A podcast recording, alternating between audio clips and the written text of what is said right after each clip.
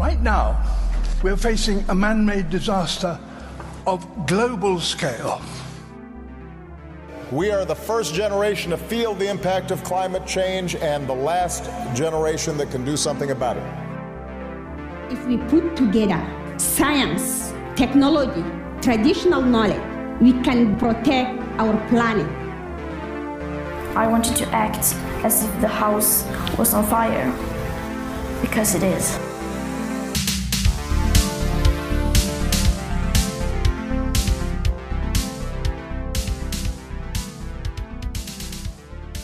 Hello, and welcome to a new podcast bringing you inspirational stories of people around the world who are taking action against the climate crisis. Throughout the ups and downs in the battle for environmental sustainability, there are local heroes out there who carry on doing their work and making a difference.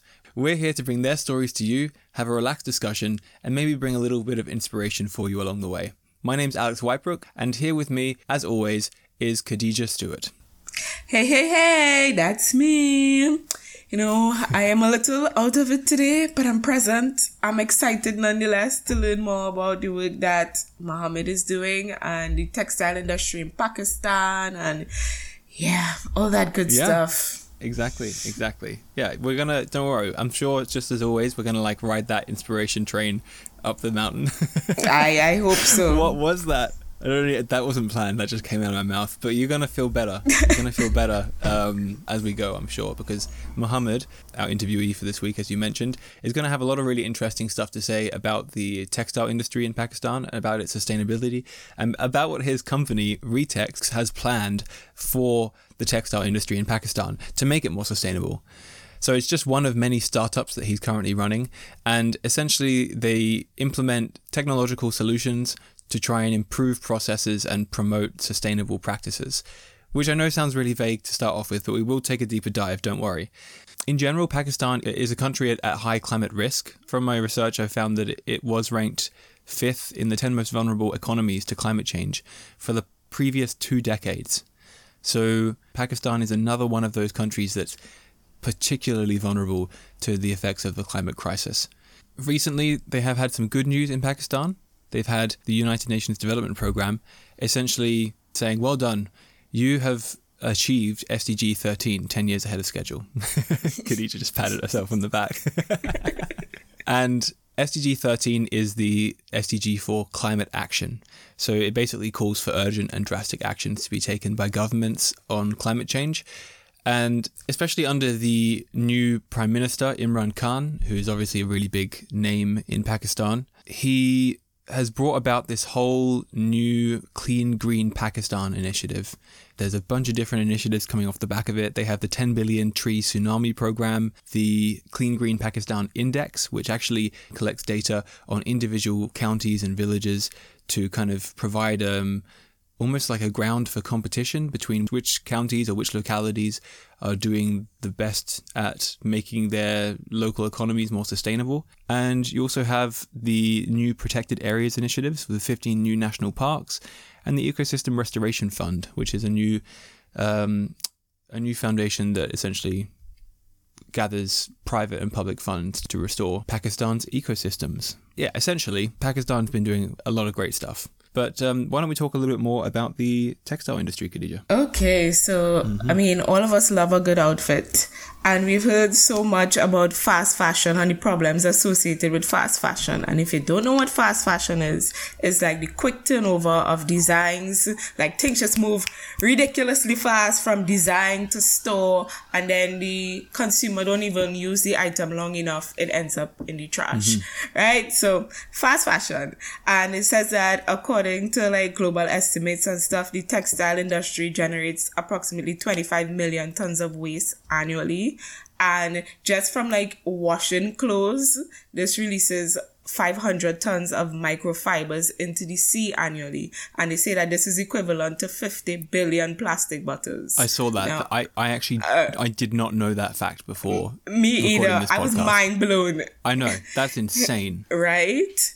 And yeah, and like the fashion industry in Pakistan is definitely contributing to the country's water crisis.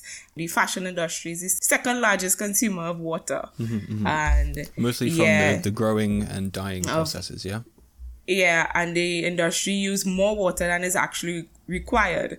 And then, of course, after this, the water then becomes polluted with all the different chemicals and is left untreated, and then it's just discharged into local water bodies. So apart from having problems replenishing their water supply, the water that they have is just heavily polluted. I mean, Pakistan is now a dumping ground also for like international brands where they just send all their outdated stuff or unsold stuff. So apart from the local textile industry flooding the market, they also have international items coming in, and all the majority of this is ending up in their landfills. So, I mean, mm. they just have a, a serious, I don't know, like a web of mess going on yeah.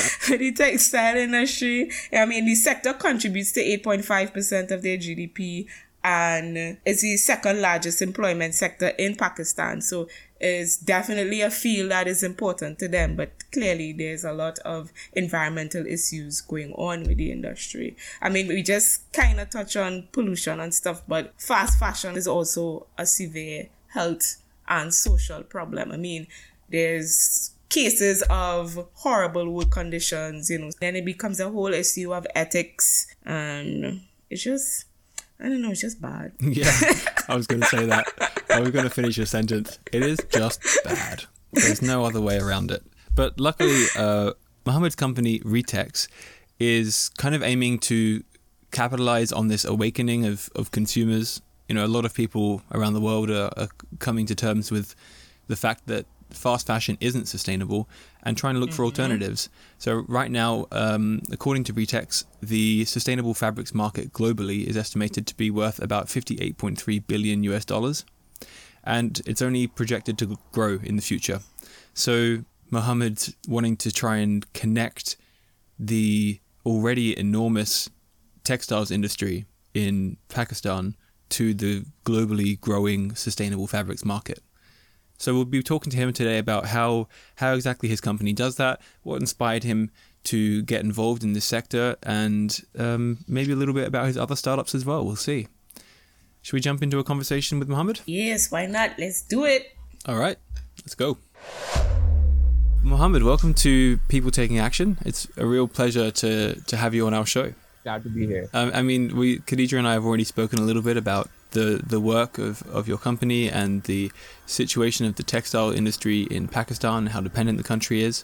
It was really interesting stuff, wasn't it, Khadija? Yeah, it was. It was. Like, I'm really ready to learn more from you about this. I'm so glad that you responded with, like, eagerly when I asked you to be on this podcast, because I just want to learn more about the industry, because I have a problem with fashion and shopping and clothes, and I need to do better. So maybe you would inspire me to do better. The primary question that we're also tackling here is an ethical question. Uh, mm. So most of our exports are, so most of the textile manufacturing is done in India, Bangladesh, and Pakistan. And these items are then manufactured and sold into developed countries. But the backdrop of production is largely dealt by these countries that are already suffering to make ends meet. So mm-hmm. uh, the ethical question here is that when you're producing high-end items, so the production process is harming more Uh, the underdeveloped communities rather than the developed communities where the product is finally sold.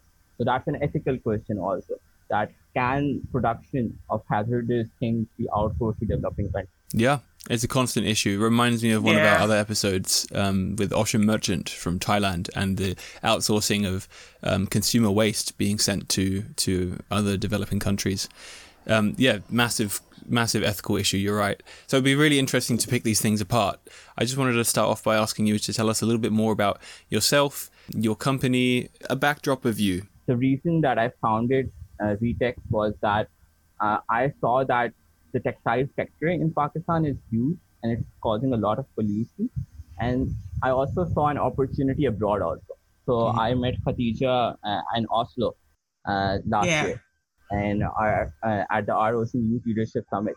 So one uh-huh. of the things that I noticed was that in Pakistan, uh, the sustainability demand is not that great. But abroad, the sustainability demand is greater and the awareness is greater and people are moving towards more sustainable products. So one, that was why I wanted to connect these two supply chains. So what was largely happening was that the uh, textile brands that were manufacturing here, they were mostly manufacturing for unsustainable labels and products. Mm. So my idea was, why don't I utilize the textile capacity of Pakistan to start producing textile products that are sustainable and then linking them to international demand. So that was the entire concept of uh, Retex, to in- connect the international demand for sustainable textile products with the local supply chains, so that there could be a global change towards text- uh, sustainable textile products. And we have a very stringent registration process for our vendors. So we make sure that all of the vendors that are registered with us are producing sustainably. We're currently working on how we can break down sustainability in the Pakistani context. And we have three broad categories that we're working on. The first is recycled clothes. The second is sustainability certificates that are present in the textile value chain. The third is sustainable uh, sustainable fabrics. Mm-hmm. Uh, so that is a short overview of what we're trying to do. And thing is that uh, the future is green. Absolutely. I saw in the news about the Pakistan government in talks with the E U about green economic recovery from the effects of the covid nineteen pandemic. So I think it's definitely even more now with the kind of economic, massive economic slowdown that we're seeing globally. It, there's even more opportunity for this kind of green growth, and the textile industry is one that's definitely very poised for, for this kind of growth. Uh, the textile industry uh, in Pakistan is largely run by a big group. A major challenge that we face while pitching to them is try, ma- trying to make them understand the concept of sustainability. And the thing is that it has to make business sense to them also, not just because they're businessmen who have been groomed in the family. So most of our textile industries are family businesses. And these people have been running the business for a very long time. And the only thing that makes sense to them is business sense. So you need to actually make them understand that sustainability makes mm-hmm. business sense while it's good for the environment. You can't mm-hmm. just pitch them that it's good, it's green, the world needs that, the world does not have a future without that. They're not interested in that kind of narrative. Right. They also need a narrative regarding business. Because, mm-hmm. and that is something that the entire textile value chain, I think the entire world is struggling to make sense of. And that is one of the major challenges that we are facing right now, to make people understand their, that, their, uh, that the future is green and there is a huge demand for green products in the future. Um, earlier, we kind of touched on, as you mentioned, almost the ethical issues in the textile industry. And, you know, we kind of touched a bit on quote-unquote modern-day slavery in the industry. And I wanted to know if, I don't know if this is something that you could talk about a little bit, but just to paint a picture of the social consequences of fast fashion and the textile industry in Pakistan. In the textile industry, it's very important to see how the textile industries are located here in Pakistan. So they're majorly located in uh, industrial zones, and the workforce that actually comes and works at these textile industries lives very close to these industrial zones. And in these industrial zones, when these textile uh, companies are producing waste, the people that are working at these textile industries are the people that are being the most affected by that waste. And these people are living at the bottom of the pyramid. So the textile industry has daily wage workers. They don't have permanent workers. So when these daily wage workers are, they do not, they do not have uh, resources to actually invest in clean drinking water initiatives. Mm-hmm. So when their water streams gets polluted or their drinking water gets polluted, that actually causes a lot of health concerns, and that leads to deterioration in the overall community. And when these health conditions deteriorate, then these people, their ability to work is also affected because they start getting sick. And missing a day of work due to health concerns is a very big issue. I will give you a recent example to tell you about the scale of the daily wage workers in, that are working in the textile industry. Mm-hmm. So when the COVID crisis started and there was an initial lockdown in Pakistan for around two weeks, most of the workers in the textile industries were laid off because they were on a, a daily wage basis. So getting rid of them were, was way easier as compared mm-hmm. to other people that were on a contractual position. So that is something that I think Uh, affects the most, and these textile products are then exported at a premium and the textile brands globally earn a lot, but these people, they're living at the bottom. Right. And how does shifting to more sustainable supply chains, to more sustainable production methods change that? Obviously, I, I guess you can pitch the business case to these big textile companies about improving the local environment of their workers. But in terms of wages, does it also provide opportunity for better wages? So the textile sector in Pakistan is very huge, and mm. the wages question needs to be answered by the government itself. We are planning on having an advocacy program for that to actually challenge that, but that comes from the government. We can't actually yeah. tell them that this is something that needed. But at the end of the day, I think this is one of the good and bad things about the free market, is that everything is demand driven. So if there is a demand for green products, then the producer would start making green products. If there is a demand for labor rights of good labor conditions, then the supplier would ensure that the uh, The, all of these requirements are met. And one of the things that's also very important here is are, are the certifications that are now being given to these textile industries. So there are few uh, certifications that are very good, but these, there are few certifications that are not that fruitful as they're shown. So that is something that we're also working on. How can we improve the transparency in the textile industry? Fair enough. And I, I see that. I see what you mean, I guess, because one of the things I, I talked about in the introduction was the kind of gradual awakening of consumers to these kinds of issues.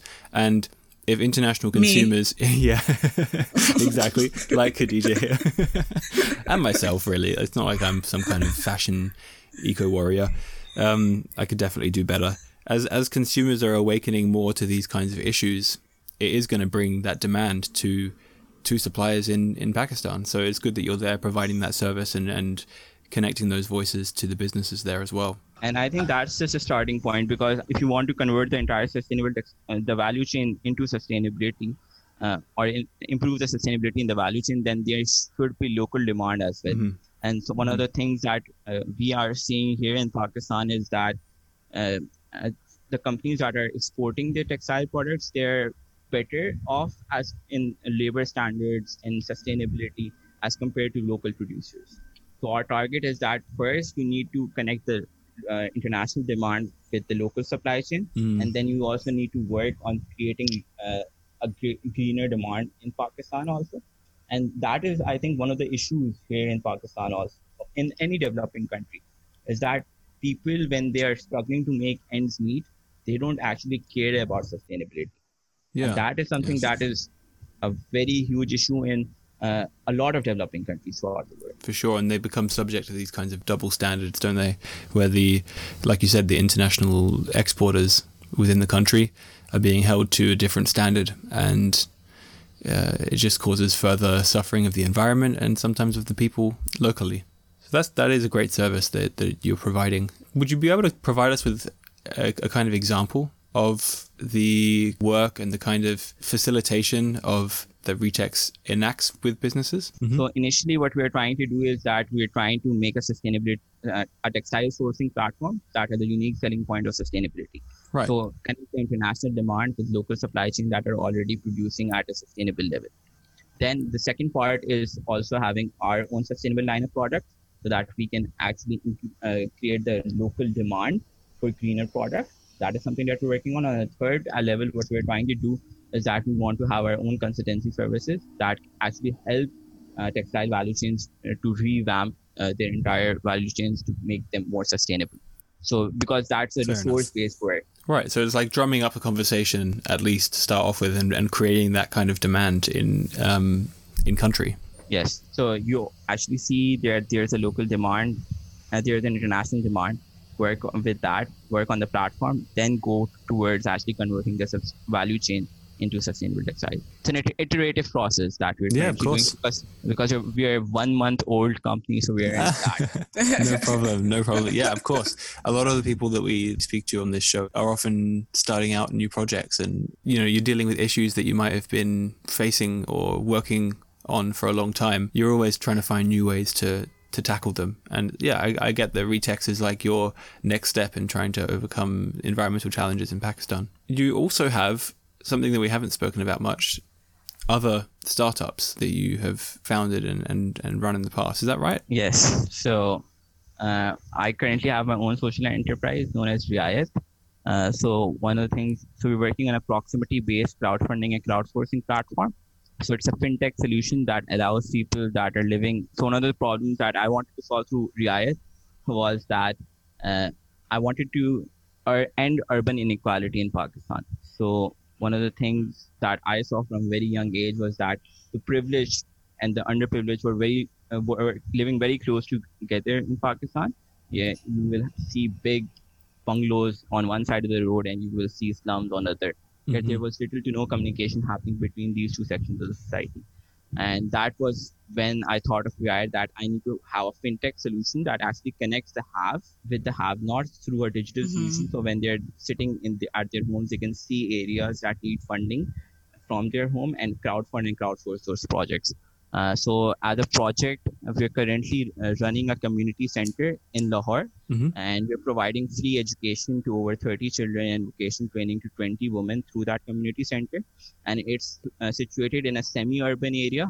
So uh, the people that are living in the developed side of the urban sphere actually crowdfund and crowdsource different projects of community development through that community center that we're running. And I guess that has the potential to have a massive impact on your work in the textile industry as well. When we're talking about people's wages and, and you know, the inequality, inequality, yeah, from of opportunity, um, that sounds like more more fantastic work that will have trickle down effect to the textile industry as well. So I think uh, one of the things that uh, uh, is currently happening in Pakistan also is that there has been a lot of emphasis on skill development and mm-hmm. skill development, especially uh, of in the textile sector. So vocational training. And my target and Retex's target essentially is that I believe that uh, the green revolution would be not be led by big industries. They'll be led by small and medium enterprises and startups that are ready to think differently. And that was our goal also through Retex, that we want to, in the long term, we want to empower small and medium enterprises to make their sustainable, uh, to value chain sustainable and connect them with the international value chain, so that these people can actually produce at an international level, can produce sustainably, and actually earn some earn a better wage so that they can empower themselves. So that was the essential that is the essential target of Retex that we're working towards.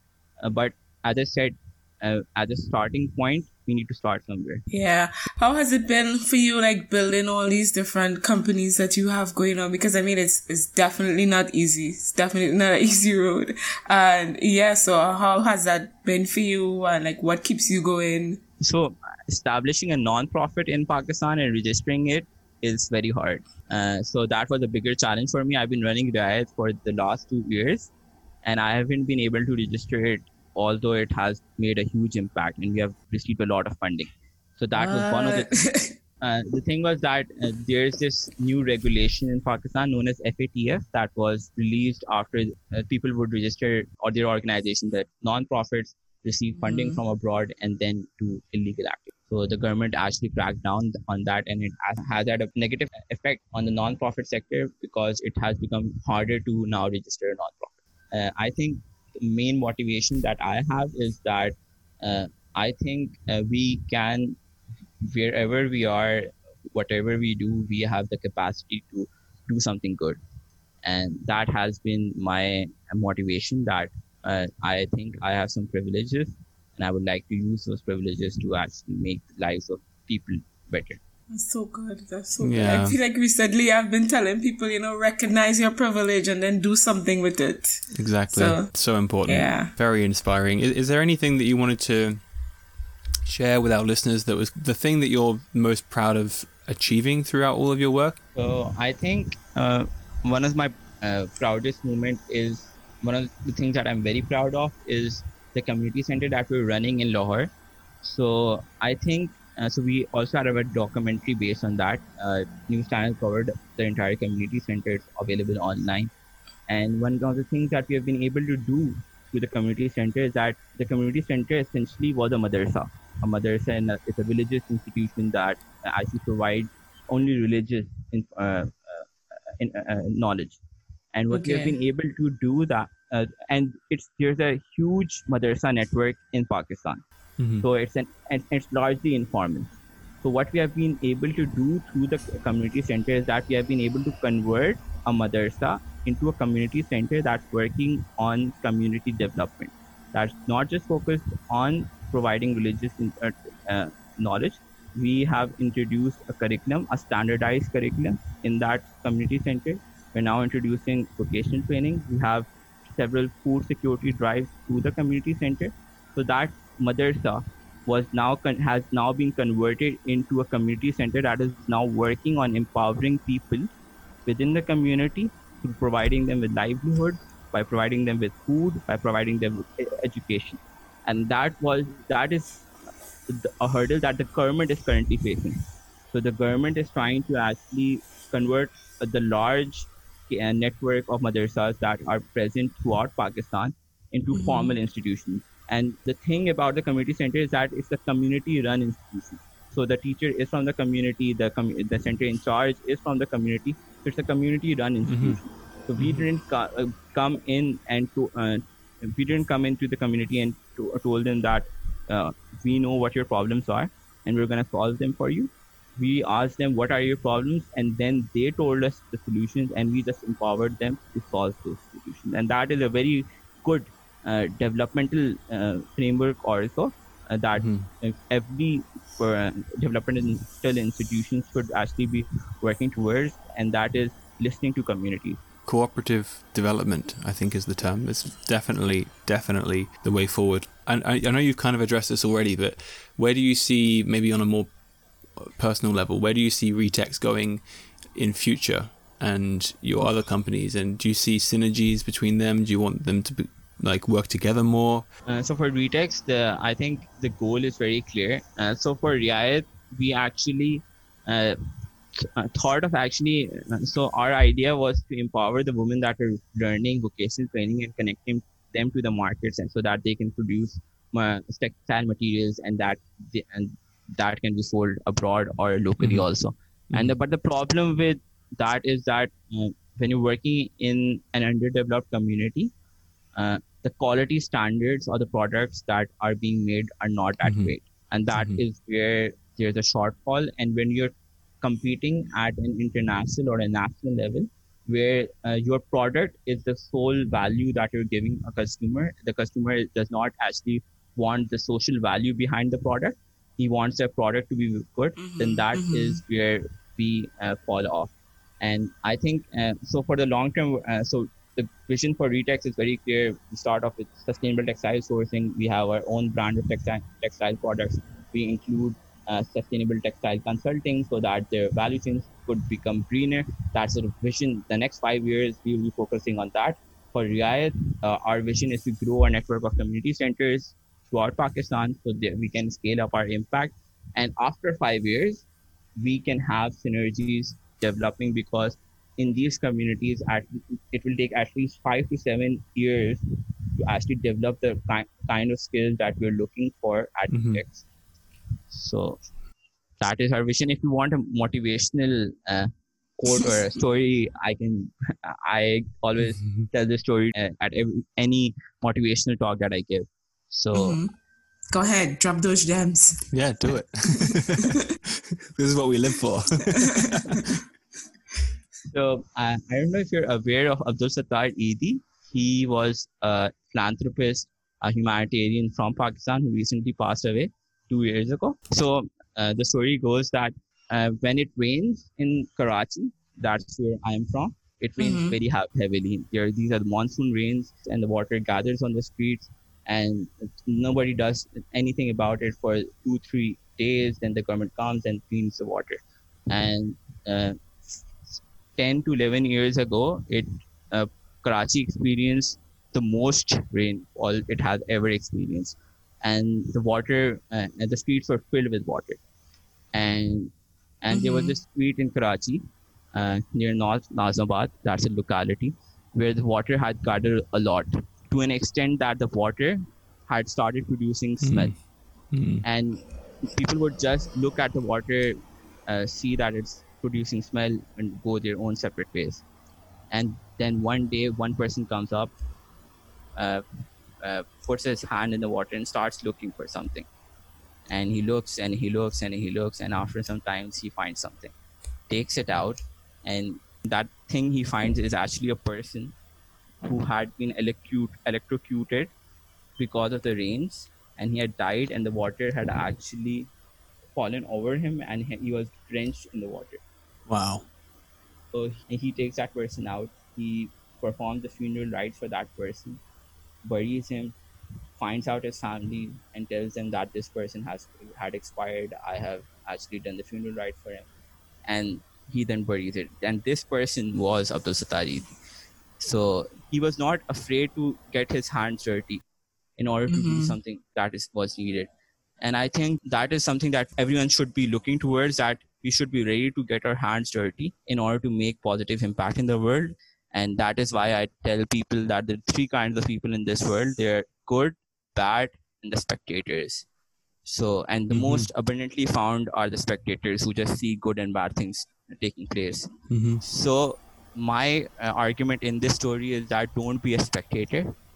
Be a person that is an agent of positive change. Get your hands dirty and make a positive impact. I love Brilliant.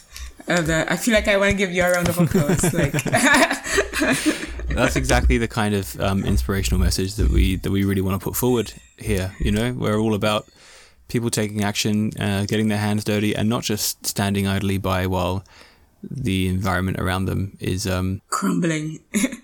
Yeah. Okay, so we'll, we'll wrap things up here. Thank you so much for, for coming in and chatting to us, Muhammad. It's been really, it's been a pleasure hearing the kind of journey that you've been on, the different companies you've set up, and what really motivates you to to do more and, and to keep going for this next five years and beyond for the plan that you have for your companies. Yes. Pleasure being here. Pleasure having me. Uh, thank you for having me. It was a pleasure connecting with you. You have been a wonderful host. All right. Well, yeah, I don't know about you, Alex, but that was that was great. That was I love the work that he's doing, and especially not just in the environmental side of things, but how he's tackling social issues in Pakistan with his other N G O, you know, providing education and all these other tools that empower the community so that they could become more sustainable. And like he mentioned before, with like the disconnect between, you know, um, us wanting a green economy and businesses understanding what it takes to actually drive a green economy. I think that that was a very key point and something that we really need to tackle, a conversation that needs to be had, because he mentioned that people having like small scale projects and stuff, but yes, it's having an impact, but it's not breaking down sustainability at every level of the production chain or supply chain or whatever it is. And that's that disconnect that he was talking about. So I think that that was great that he mentioned it. Yeah, that, that line of thinking is very common among um, environmentalists and, and people working in sustainable development these days, that, that obviously you need to talk about uh, sustainability in terms of how it will benefit you financially as a business, otherwise no one's ever going to do it. So it was great to hear that from him, and and hear that that was at the at the core of the work that he does. I think it's going to be something really important for the textile and and fashion, especially fast fashion industries going forward, to to make that kind of business case of sustainability. It's going to be those small companies that are filling in the gaps yeah. and making sure that there are sustainable solutions on a local level. What about that? Uh, what about that story? Yeah, what about that story he told at the end? It was wild. Like, I was wondering where this, I was like, where's this going? Where's this going? All I'm hearing is water on the streets. Like, where's this story going? I know. I was so shocked to hear that there was a human that was dead underneath there for days. Terrible. And everybody just passed by. Yeah. Yeah. yeah. So that story was just wild to me. It reminds me of the, um, there's obviously a, a famous um, psychological term or psychological kind of way of explaining this, that phenomenon called the bystander effect. And yeah, yeah. That's on a global scale. Yeah. Muhammad's so right. The bystander effect is, is what's happening now. It's been happening for decades, and people are gradually waking up to the reality of what's going on, and, and one by one deciding not to be bystanders any, anymore. And Muhammad's one of those people. So we hope Muhammad's story inspired you and maybe made you think a little bit more about your consumption choices, your your shopping choices when it comes to clothes and fashion. I know it's going to help. It, it's it's going to have some kind of impact on you, isn't it, Khadija? Yeah, I know. I, I know I have a problem and I have been working on it, but it's not good enough. And yeah, I really need you guys to, you know, examine your choices. And gosh, I mean, clothes last long. Come on. Mm-hmm. We don't need a new outfit every time we have to go somewhere, or, or you know, we don't need five hundred shirts to three hundred jeans. I, I don't own that. Yeah, don't absolutely. Judge me. I don't own that. But I'm just, I'm just saying. So if you would like to support us going forward to help bring more inspiring stories like Muhammad's to your ears, please do consider becoming a patron of the show. It's the best possible way to support us, and you'll get benefits like early episode access, the opportunity to join our online community of like-minded people through live chats and live streams, or even just our Discord server where we can chat casually with the people who enjoy the show.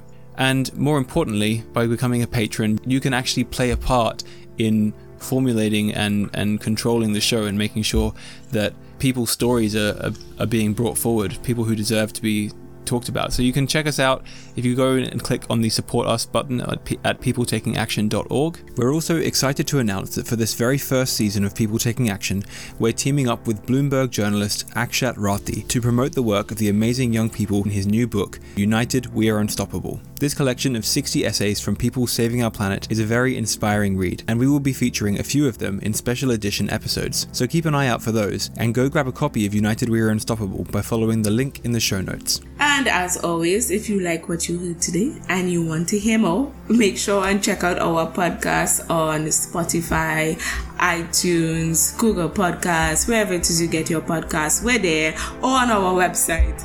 And be sure to follow our socials, Instagram, Facebook, Twitter, at P T A Pod, to keep up to date with everything that we have going on. Thank you again to Legion X for mixing the great song we put together for our theme. Thanks again to everyone for tuning in, and we'll see you in the next one. Bye!